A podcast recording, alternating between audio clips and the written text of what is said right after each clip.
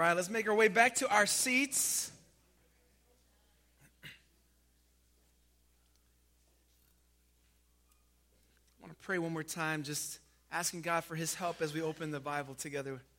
God, I do, uh, I do ask, Lord, that you would meet us in a fresh way as we as we preach the Word, as we listen to Your Word, and um, God, I, I, know you have a message for us today, and. Uh, God, we just want to still ourselves and, and listen to you, God, from the scriptures.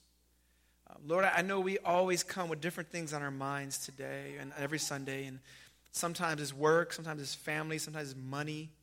Um, and God, we, we just um, we just bring them before you, Lord, and, and ask that you would uh, just uh, really work in our hearts in these ways. Today, in particular, God, uh, as we look at, at a tougher passage in Scripture, um, Lord, I pray you give us soft hearts, give us ears to hear, give us eyes to see what you want us to hear and see and learn, oh Lord. God, we want to have a teachable spirit. And Lord, I know there are always, as we gather each Sunday, there are always some among us, Lord, who just are really struggling and maybe not even don't, don't even know you, Lord. And they're just searching out life. They're trying to figure things out. And, and God, you're so faithful to meet us where we're at. And for those who are in that place today, where they don't know where they're at with their faith, they don't know what to believe. Maybe they're confused. Maybe they're searching. Lord, I pray that you would implant a seed into their heart, that you would water and cause to grow and produce faith, O oh Lord. Do this so that you would get all the glory and all the praise. In Jesus' name, amen. Amen. amen. Um, I like watching sports. Uh, I, I enjoy sports quite a bit, actually. And I'm always intrigued when there's an athlete that previous teams look over and some team takes a chance, or maybe they just pick them up because they need a roster spot to fill. And a year or two later, this athlete becomes like a star. Don't you love those stories? And, and this person who went from a nobody becomes a somebody, and they, they all of a sudden are on the all star team, they're putting all star numbers.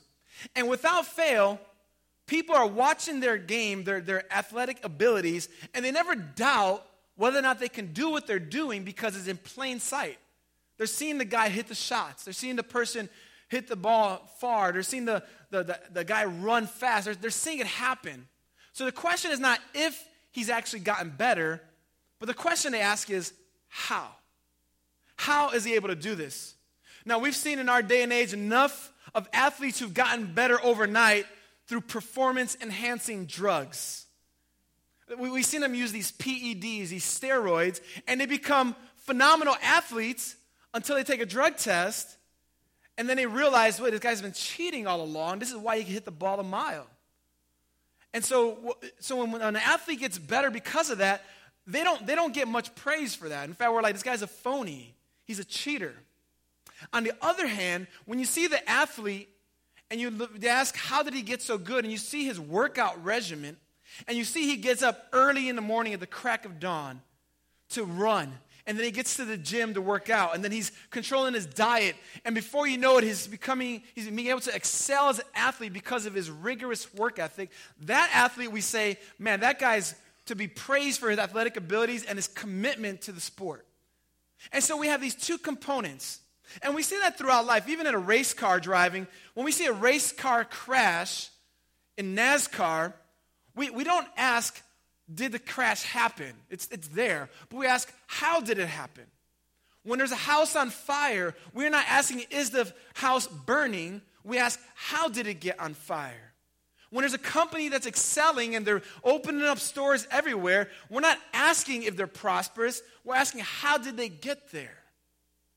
So the question of how is an important question. It's even important with things that are in very much plain sight.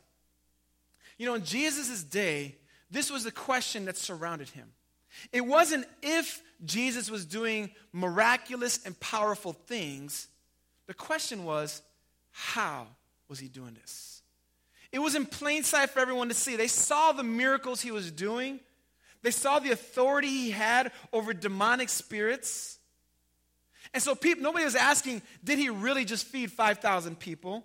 No one asked, did he really make a paralyzed man walk? No one asked, did Jesus really raise the dead? But the question they asked, was how was he able to do that? That's an important question. That's an important question. How could Jesus do that? How was Jesus able to perform supernatural things?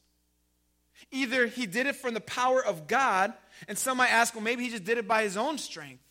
But if it's supernatural, there's no way he could do it on his own strength. So basically, we're left with the conclusion either Jesus was doing the things he did by the power of God or by the power of Satan. Both supernatural. One is true, and one is evil and wicked. And that's the question people began to ask in Jesus' day, especially the religious leaders that had a hard time with him. And what we're coming to today is a passage I jumped over last week because I wanted to devote a whole sermon to it. And it might be one of the most difficult statements that Jesus makes in the entire Bible.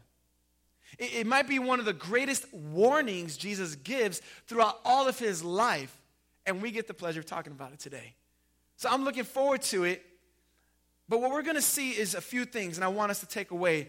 It's going to be, it's going to feel a little different than some of my other messages, because we're going to, we're going to have to really think through some of the, the depth of what's taking place and then begin to say, okay, what does this, what does this mean now as I process these truths?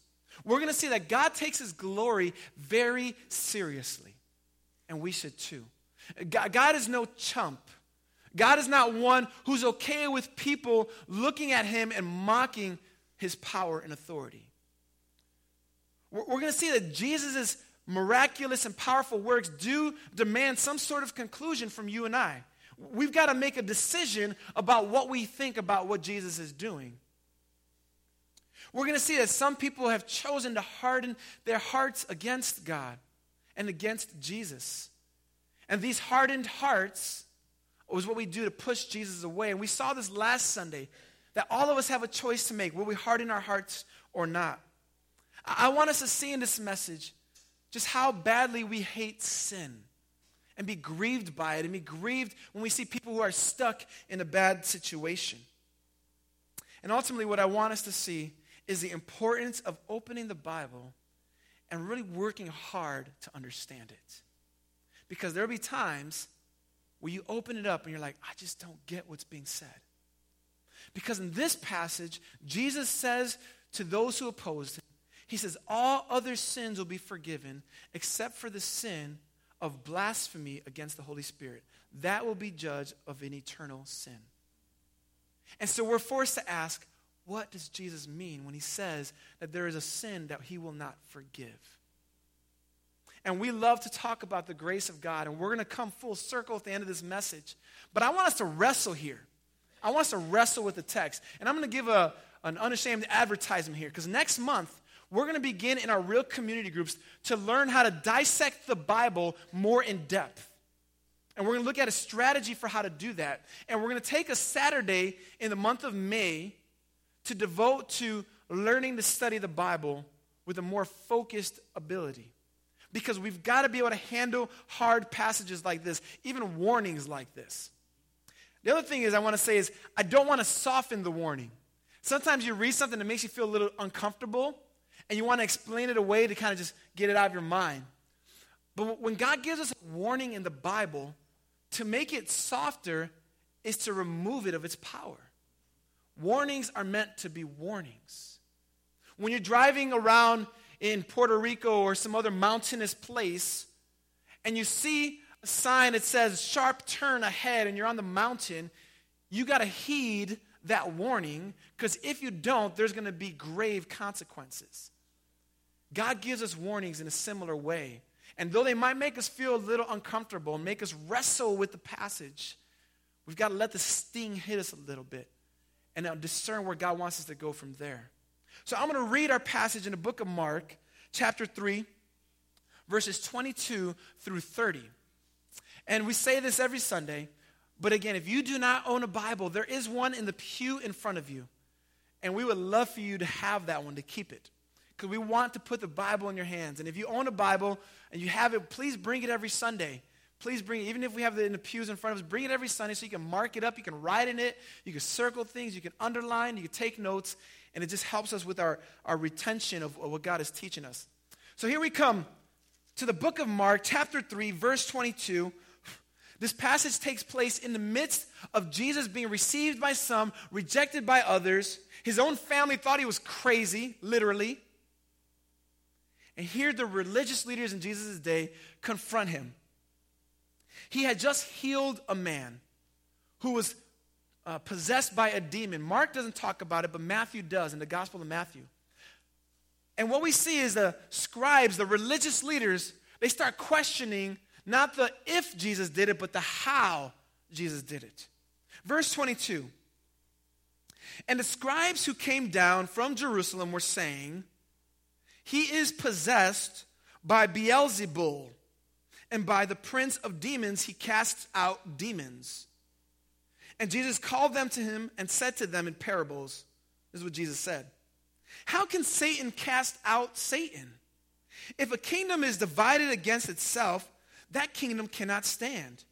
And if a house is divided against itself, that house will not be able to stand.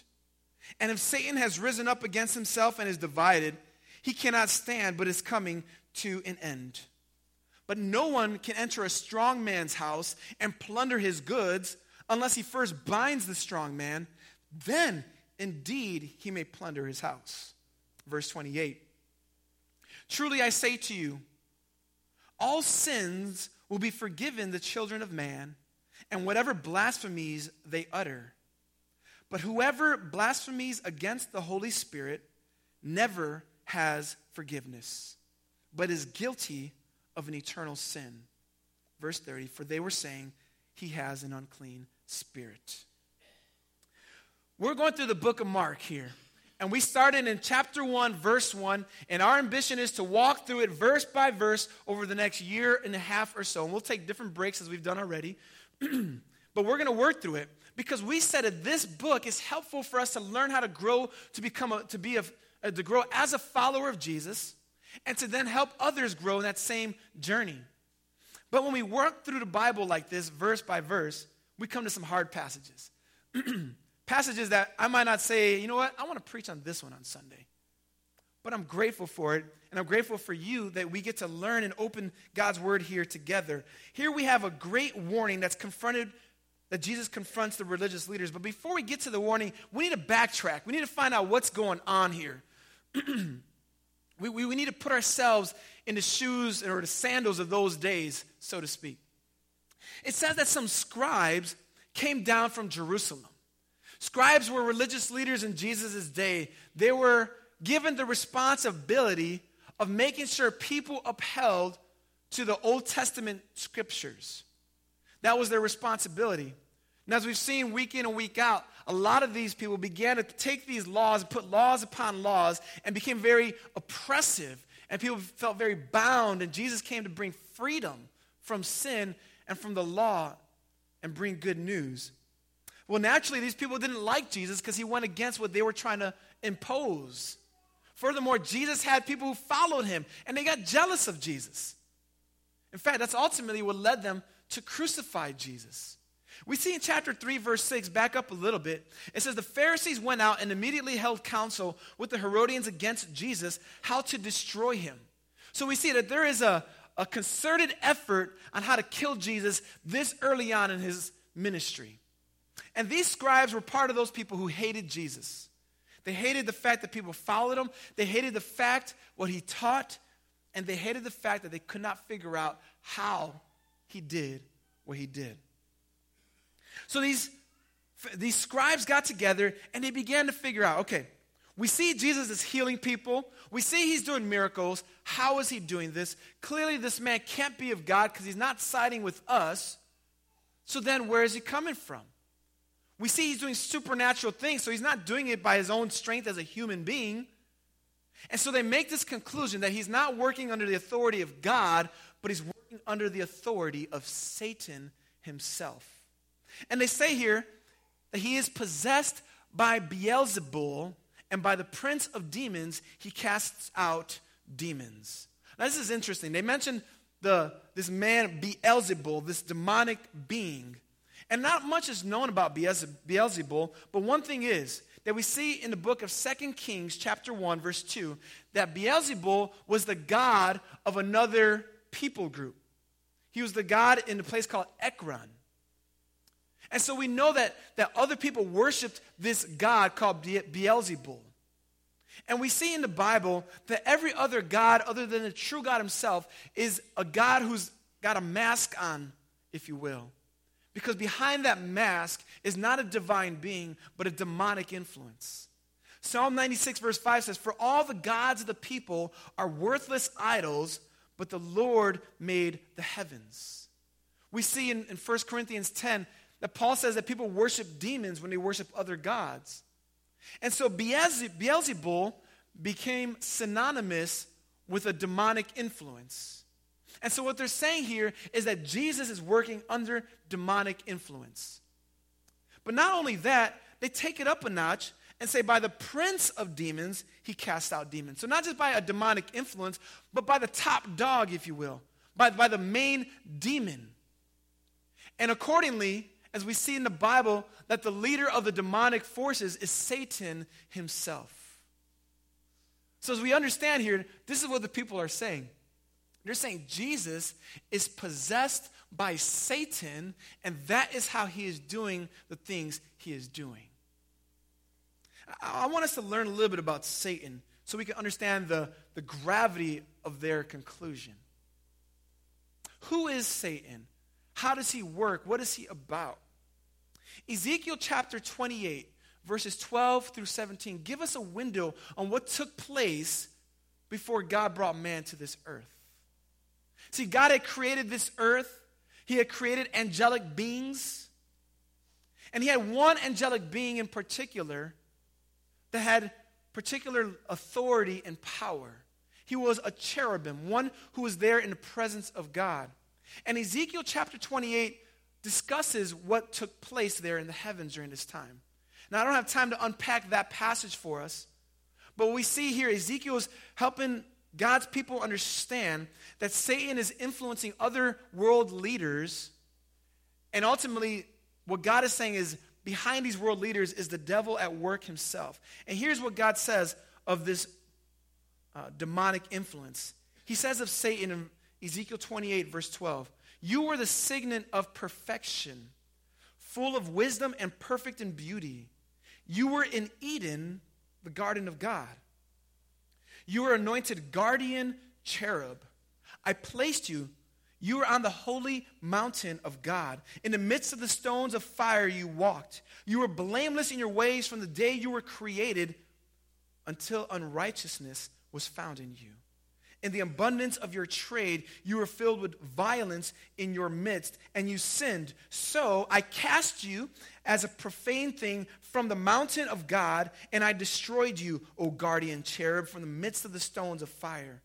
Your heart was proud because of your beauty. You corrupted your wisdom for the sake of your splendor, and I cast you to the ground. I exposed you before kings to feast their eyes on you.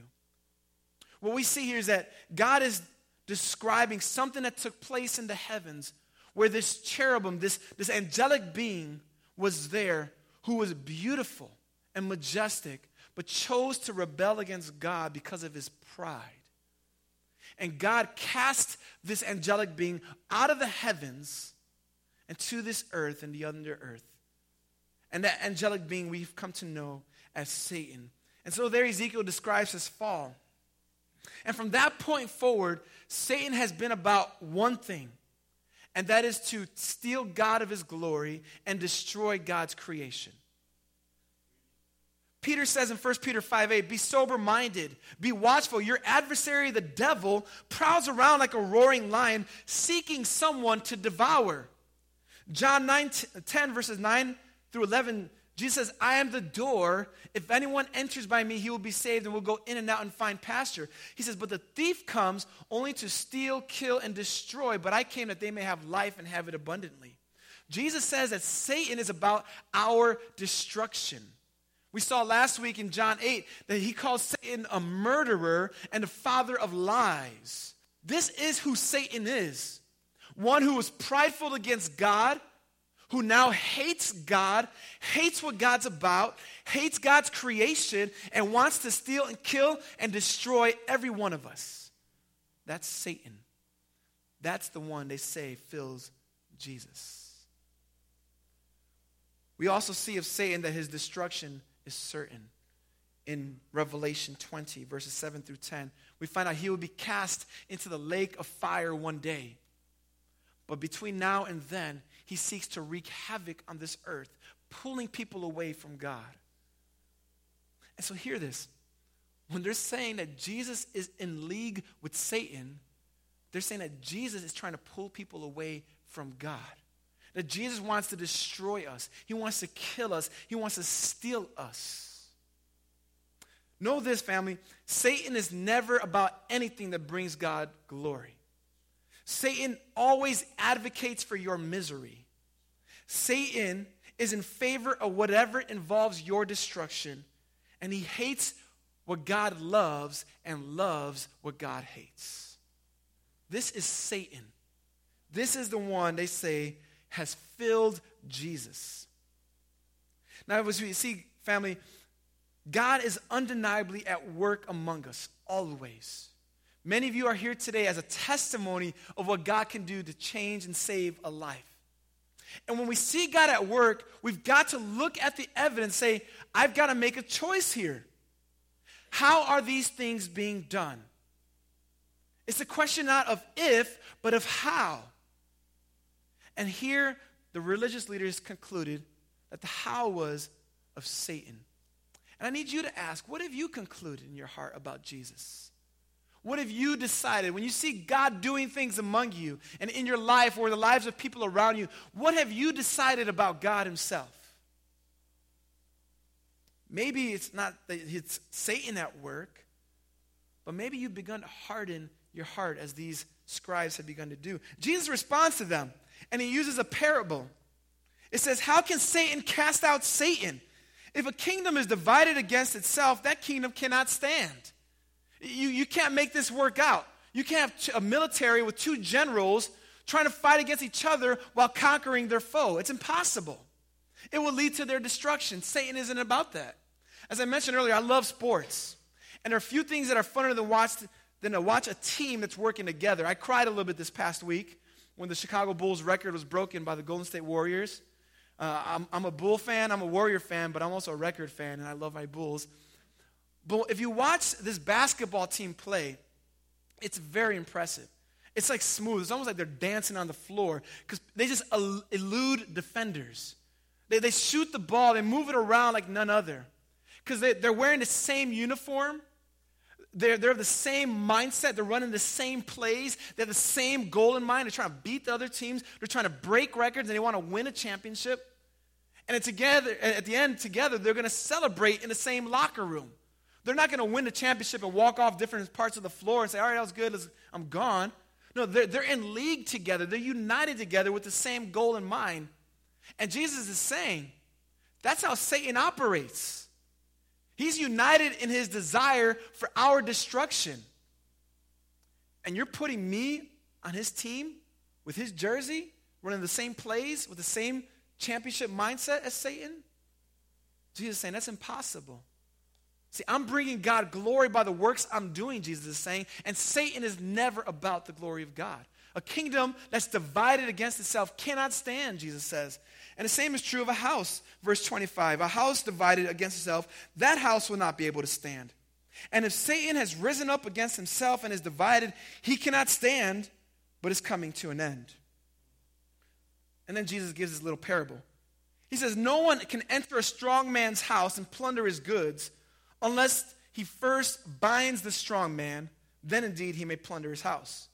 You've never heard of someone breaking into the house of an MMA fighter and taking him out. You know, you, you, gotta, you, gotta, you gotta wrap this dude up with multiple people, tie him up in order to rob his house. And, and Jesus is saying essentially, Satan is a strong foe. He is a mighty foe. But Jesus is also saying, but notice, I'm here showing my power over Satan.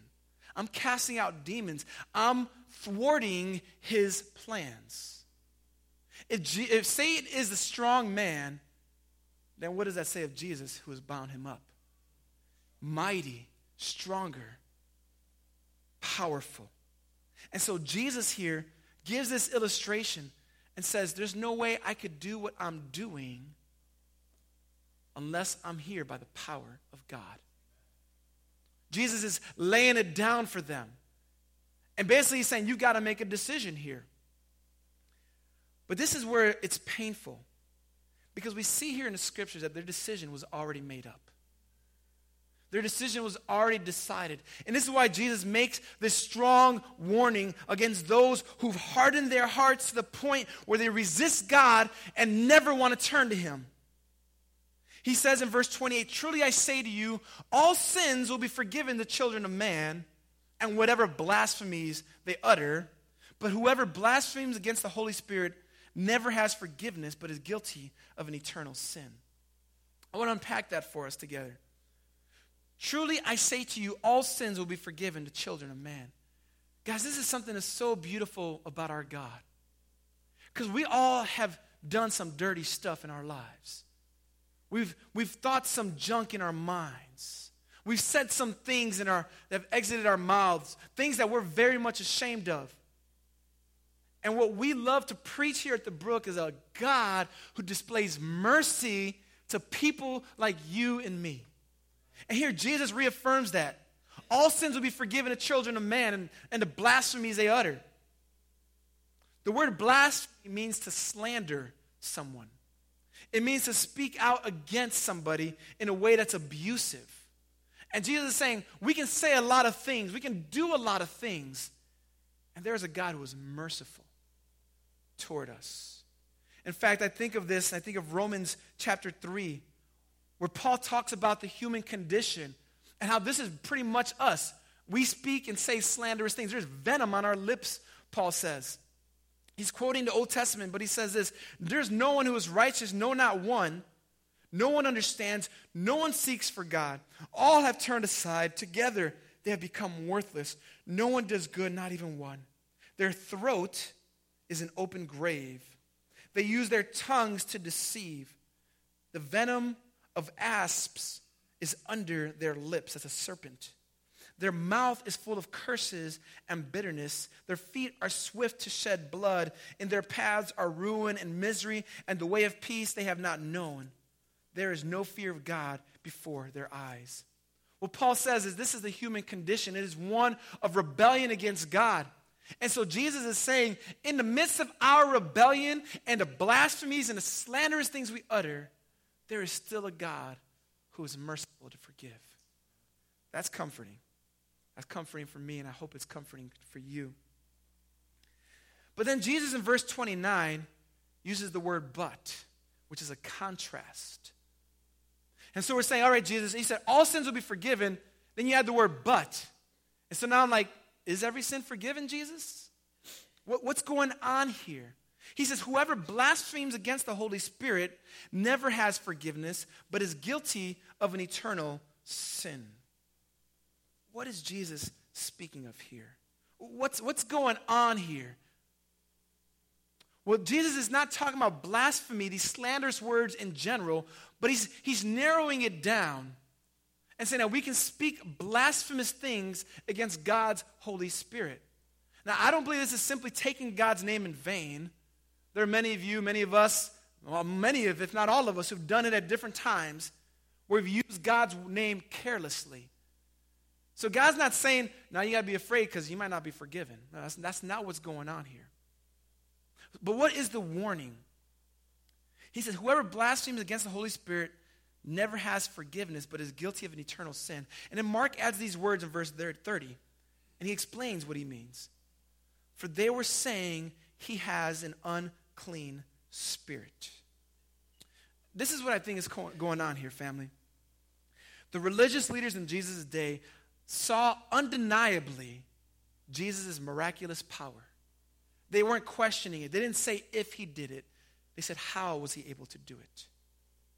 And they looked at all the evidence and they concluded he did it by Satan's power. Jesus here refutes that argument, saying, There's no way I could be doing this by Satan's power, because that means he would be fighting against himself. So if I'm not fighting by Satan's power, whose power am I fighting by? Not by some human effort. This is supernatural. Jesus is saying the only conclusion is that I am doing what I'm doing by the power of God. This is the undeniable source of Jesus' power. And the scribes heard the argument, saw what took place, and concluded no, it was Satan. They said it was not God's Holy Spirit, but it was an unholy spirit that was at work in Jesus. And Jesus says, when you have hardened your heart to the place where you call evil good and good evil, and there is an undeniable evidence that God is at work, you can harden yourself to the place where you never re- receive God. You push him away undeniably. Now, this is hard. This is hard to wrap our minds around because, on the other hand, we see God's mercy abound and abound and abound. And so there clearly is something unique at work here that maybe even out of our league to truly understand. But what we do know is that Jesus was saying that they had made the determination that the Holy Spirit was demonic. And if we see in the scripture, it is the Holy Spirit who gives us the gift of faith. And if we've concluded he is evil, we've concluded that faith cannot happen to us. Their decision was definite. We saw in chapter 3, verse 6, they wanted to kill Jesus. Not only did it, did it determine that he was possessed by Satan, but they wanted Jesus dead. Their decision was defiant. They actually verbalized what they were thinking. They didn't keep it to themselves, but they're going around telling everybody he's in league with Satan. He's wearing his jersey. It was definite, it was defiant, but it was also deliberate. You see here in verse 22, it says the scribes who came down from Jerusalem were saying. And in Greek, the word, the words were saying is one word. And it conveys this idea that it was a state of being. This was their continual argument. They not only made the decision, but they were teaching what they saw. They're pulling people away from Jesus. And Jesus says that they had begun to blaspheme the Holy Spirit and he gives this warning. He has refuted their argument, yet they held to their conclusion. As I was reading this passage, and I'm, I'm thinking the same things probably you're thinking, like, does this happen now? Have I done this? Did my family member do this? What, what do we do? Can, is God's mercy good enough? And, and all these questions start swirling through our minds. And I want to get to that, but I want to hold the warning for a moment. I don't want to soften the blow. I want us to understand that God takes his glory seriously.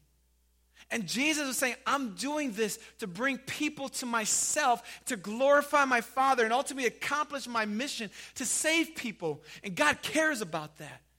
And you and I should too. You and I should too. Can we tell if this has happened today? I believe the answer is no. I believe the answer is no, and I'll tell you why. When Jesus was put on a bloody cross, and his cross was put up in the, in the sky, hands nailed, feet nailed, crown of thorns on his head, tortured body, there were two people alongside of him one on his right and one on his left. Matthew in the book of Matthew tells us that both of the robbers mocked Jesus while Jesus was on the cross. Matthew tells us that in Matthew 27, verse 44, that both thieves mocked Jesus. But Luke tells us in chapter 23, verse 40, that one of the thieves began to come to his senses on the cross.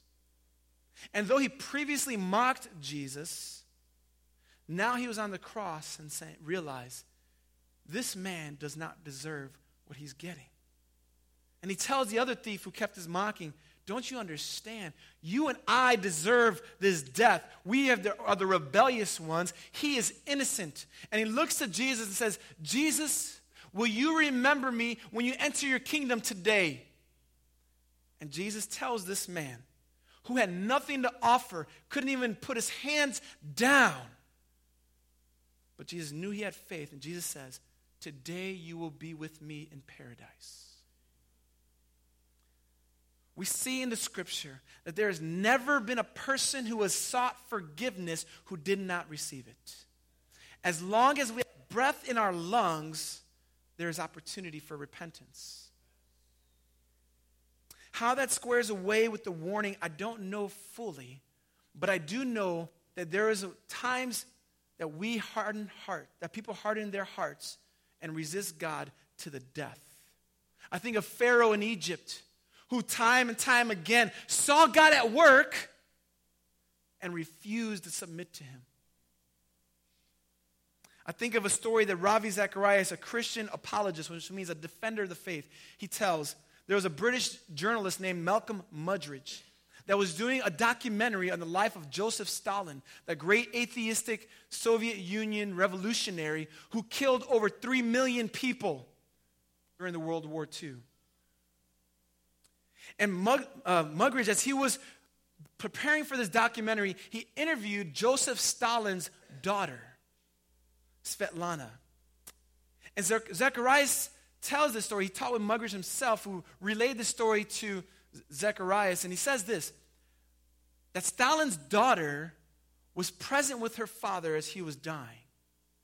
And he was on his deathbed, one who denied the existence of God and one who denied the value of people and put three million to death. It says that at the end of his life, in his final breaths, he sat up in his bed shook his fist at the God he denied, laid back down, and died. And we see here just this eeriness of a man who hardened his heart and rejected God and even denied God's existence until the moment of his death, where he acknowledged God's existence only to shake his fist at him. And we, we hear of stories of those who hated God, and we hear stories of those who hated God, but on their deathbed or on their death cross, so to speak, put their faith in Him. And so as we read Jesus' warning here, we're holding these tensions together. That the, the, the scribes in Jesus' day had almost cro- had crossed this line. And while on the other hand, God says that there is mercy given to all of us as long as there's breath in our lungs. And ultimately, family, we don't know the hearts of others. And so, as long as there is breath in their lungs, we declare the good news of Jesus. We tell people about Jesus to the day that they die in hopes that they would repent of their sin, even if it were as the, cro- the thief on the cross did. You see, in 2 Peter verses, chapter 3, verses 8 through 9, Peter talks about the fact that Jesus is coming back one day and we don't know when it's going to take place. And some people look at that and say, God, you're really dragging on this. It's been some 2,000 years, or in Peter's day, it's been about, about 70 years since you left Jesus. You said you were coming back. God, you're, you're just, you're, you're too slow. And what Peter tells us, and what we need to hear, is that God is not a God who is slow to act, but God who is quick to show mercy. 2 Peter 3 8 through 9 Peter says, Do not overlook this one fact, beloved, that with the Lord, one day is as a thousand years, and a thousand years is one day. The Lord is not slow to fulfill his promise, as some count slowness. But hear this. But he is patient toward you, not wishing that any should perish, but that all should reach repentance. We serve a God who wants to see people enter into his kingdom through faith in Jesus and turning from their sins. So Jesus' warning is not a call for us to put on the brakes in sharing our faith. I believe Jesus' warning here is a call for us to understand the severity of sin and to steer us away from letting our hearts become hardened. So Jesus here has shown his power, and we've got to come to conclusions. What is the source of Jesus' power? How is God changing lives today? The 13 people who've got baptized in the past month who said how Jesus changed them. How does God do that? Is it through the power of Satan or is it through the power of God? And if it's by the power of God, then that means God has a demand for your life and He's calling you to surrender to Him. I believe this passage should make our hearts ache for those who keep pushing God away. And it should cause us to keep going back to them and say, We serve a God who is patient, but don't test his patience because you don't know when you'll breathe your last. It should give us an urgency. And lastly, I think this passage should give us comfort. And this is why Satan is strong, but a strong man has entered his house and bound him up in order to free those who were slaves to him. You see, the Garden of Eden, when Satan as a serpent deceived Adam and Eve, sin entered the world. And when sin entered the world, so did death. And because death is the result of our sin, and that's what God's wrath does, it brings death. Because we now are unholy, God is holy, we deserve eternal separation. Satan's lies brought about murder and death. And he holds us bondage to that sin. In fact, even in Hebrews, chapter 2, verse 14. Since therefore the children share in flesh and blood, Jesus himself likewise partook of the same things. He became a human. Why? That through death he might destroy the one, that's Satan, who has the power of death, that is the devil, and deliver all those who through the fear of death were subject to lifelong slavery. Jesus is, uh, what the writer to Hebrews is telling us is that Satan not only has brought about sin through the temptation of Adam and Eve, but now holds death over our head as a source of fear because we know that apart from Jesus, we deserve eternal separation from God. But this is why Jesus came to the earth to go into Satan's house, as it were, according to the parable, bind him up to set free the captives that he wanted to hold in bondage to free us from God's wrath that we deserve, to free us from the sin that holds us in, in uh, shackles, and to free us from our impending eternal death. And when we put our faith in Jesus and believe that He died for us, the Bible says we receive forgiveness, that we no longer will die eternally, but raised to eternal life with God. And we no longer are objects of God's wrath, but now children of God, adopted into His family. So, this passage, although there's a deep warning, I think there's a great comfort for those who are children of God. That there is nothing that Satan, the strong man, can do to hold you out against God. Jesus has shown his victory over him and ultimately did so by going to the cross. There is an undeniable source of Jesus' power, and it was God Himself because Jesus is God in human flesh. And as we see him at work then and through the Bible and in our lives now, he's calling you to surrender your life to him. He's calling you who are children of God to go out and declare this good news that there is one who is greater than Satan. There's one who has freed us from sin. And let us go forth passionate about God's glory, having a like minded hatred for sin, loving what is good and hating what is evil. It's God's word for us today, family. Let's give him glory with our lives. Let's pray. Father in heaven, as we come to this passage and, and feel the weight of this warning, God, um, we also feel the freedom that there is through Jesus. And God, as we hold these tensions together, we want to live for you. We want to honor you with our lives. We want to take sin serious. We also want to celebrate Jesus who is greater and more powerful than any other.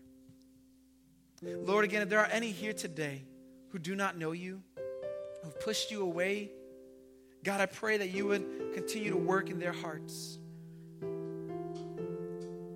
God, I pray that you would draw them to yourself. And Lord, that today might even be the day of salvation. For others who are walking in fear, who are walking just stumbling, God, I pray that they would come to you